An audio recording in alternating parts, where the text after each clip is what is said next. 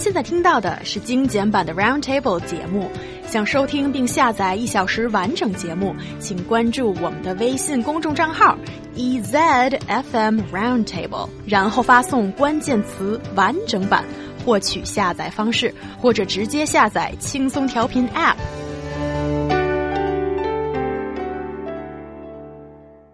While most customers try to avoid buying poor quality knockoffs, there's a group of people who have made a killing by buying fake products. They're known as professional fake fighters, or called in Chinese 职业打假人.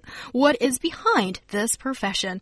Guys, would you explain to me a little bit more about this profession? Mm, well, uh, cracking down on fake products in China has always been a problem um, because, especially because uh, many people choose to buy things through online platforms, so you don't get to see the product before you actually buy it, and it's only when it arrives to you, by which point you've already paid, that you realize that you've bought something fake. Um, so now some people have taken matters into their own hands and uh, are deliberately buying fake products so that they can then demand the compensation from the people who sold them, even though they knew they were fake in the first place. Um, Ooh, and sneaky. Yeah, it is mm. quite sneaky, and people are making a lot of money out of this.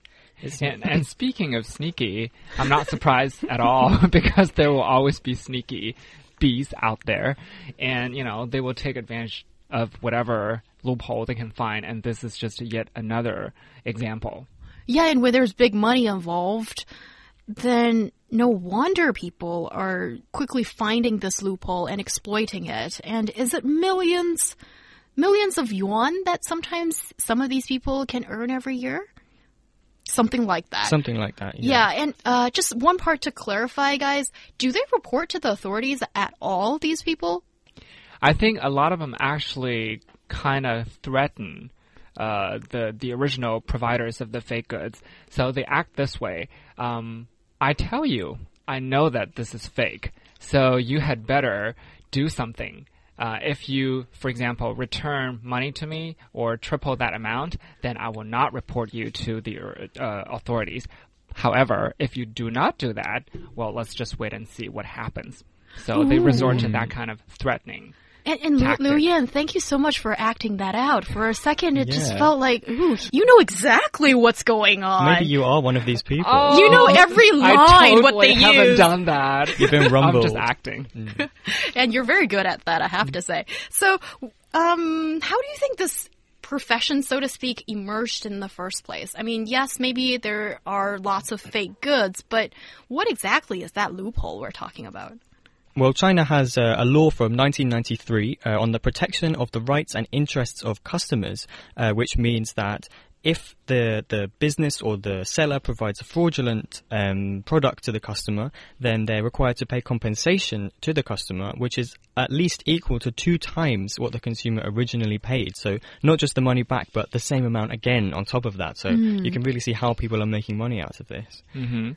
And also, we know that starting September last year, there was the so-called the strictest advertising law ever in Chinese history, and ever since that law came into effect, a lot of people uh, became targets that probably weren't targets in the first place simply because they used words like the most, the first, the best ever, things like that in their so-called advertising. So people could catch those words and uh, you know, do something like threatening. You know, yeah. the thing I just demonstrated.